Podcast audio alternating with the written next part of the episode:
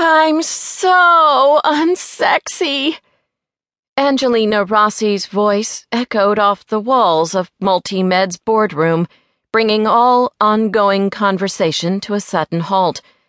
That was the last thing Trey Landers expected to hear when he'd hit the conference call button on the newfangled phone system he'd just had installed that week.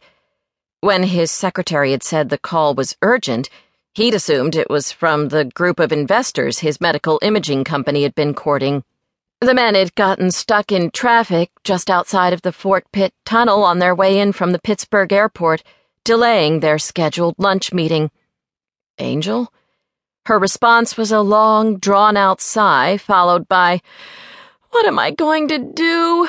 I can't even get my gynecologist to check out the merchandise. Muttering a curse, he scrambled for the phone. Snatching up the receiver, Trey brought it to his ear, naturally expecting the speakerphone to switch over to the handset. It didn't. It had all the bells and whistles he could ever want, according to the sales rep from the phone company. That might be good if he knew how to work the damn thing. He jabbed at buttons, trying to get the speaker to shut off, but all he succeeded in doing was turning up the volume. What's wrong with me, Trey? Okay, so he was called away to deliver a baby, but that's not the point. He lunged halfway across the desk to muffle the speaker, grateful the investors hadn't yet arrived. The men already there were both his business associates and friends. Angel, this isn't a good time. Tell me about it. Her sigh seeped out from under his splayed hand. What does a girl have to do to get her boyfriend to make love to her? It's not so much even the getting part. It's my not wanting to. Trey turned his head to find a half dozen stunned faces, mouths agape, staring at him from across the room. It's not me, he mouthed in his own defense as heat surged up his neck. I'm going to become a virgin again if this dry spell keeps up, Trey. I just know it. He straightened and tugged at the tie Angel had given him the Christmas before, the same one that seemed to be choking him right now. Angel, you've got to help me, she pleaded. Not the Angelina Rossi perfected pout, he thought with a frown. That never failed to get to him. Sweat beaded up on his already tense brow. This really isn't a good time, Angel. I'm in the middle of a meeting right now. Oops. That was followed by soft, feminine laughter. Sorry. We'll talk later, when I get home, he said, slowly regaining some of his composure. Great. See you tonight. The phone clicked, and a dial tone replaced the honey sweet voice. Life certainly wasn't dull with Angel around. He shook his head as he returned the receiver to its cradle, making a mental note to forget technological advances and go back to his old phone system. What else could go wrong today? He dragged a hand down over his face and turned to look out across his desk.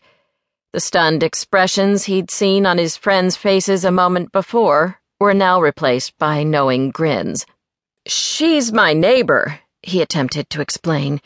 He usually kept his personal life to himself, but Angel's call definitely needed explaining. Some neighbor, one of the men remarked with a chuckle. Wish I was so lucky, another chimed in. Comments were bouncing off the walls. Were they nuts?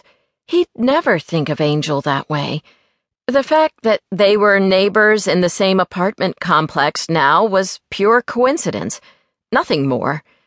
Not to mention, she was his sister's best friend. Hell, Angel had practically lived at their house during her teen years. Trey couldn't keep the irritation from his voice. There's nothing going on between us. Yeah, that's obvious. She was practically begging you to go to bed with her, another chortled, eliciting more comments from the other men. Laughter reverberated off the newly painted beige walls of the meeting room. What are you waiting for, Trey? She's ready to close the deal. A scowl embedded itself in Trey's face, every muscle in his jaw taut. He might have found the whole incident just as amusing if it didn't involve Angel. He straightened and rounded his desk. It's getting late. He made his way across the room to the conference table, taking his place at the head of it. If you gentlemen will please have a seat. His no nonsense tone succeeded in getting the message across. Any discussion pertaining to Angel was over. The men, coffee cups in hand, moved with tempered grins to their seats. I'd like to go over our proposal one more time before McGuire's group arrives, he told them, determined to redirect his associate's focus from Angel and her sexual needs before he gave in to the urge to start rearranging some faces. And that wouldn't be good for business. Not good at all.